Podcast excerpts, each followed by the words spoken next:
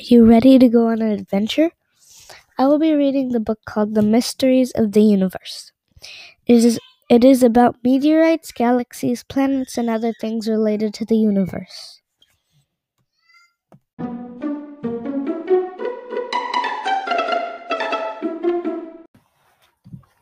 Auroras. On most evenings, when darkness falls over Earth's polar regions, softly glowing curtains of light called auroras appear against the black. Sometimes these di- displays ripple overhead, bursting across the sky with bright, colorful rays in the, norm- in the northern hemisphere. They are called the northern lights, or the aurora borealis. And in the southern hemisphere, they are known as the southern lights, or the aurora australis.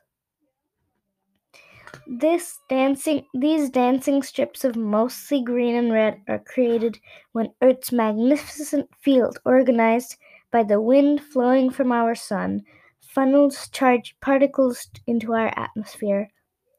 We can't see them with our eyes, but as they rain down into vast ring shaped swath of the atmosphere around the poles, they make the gases there glow. The green color of auroras comes from glowing gas.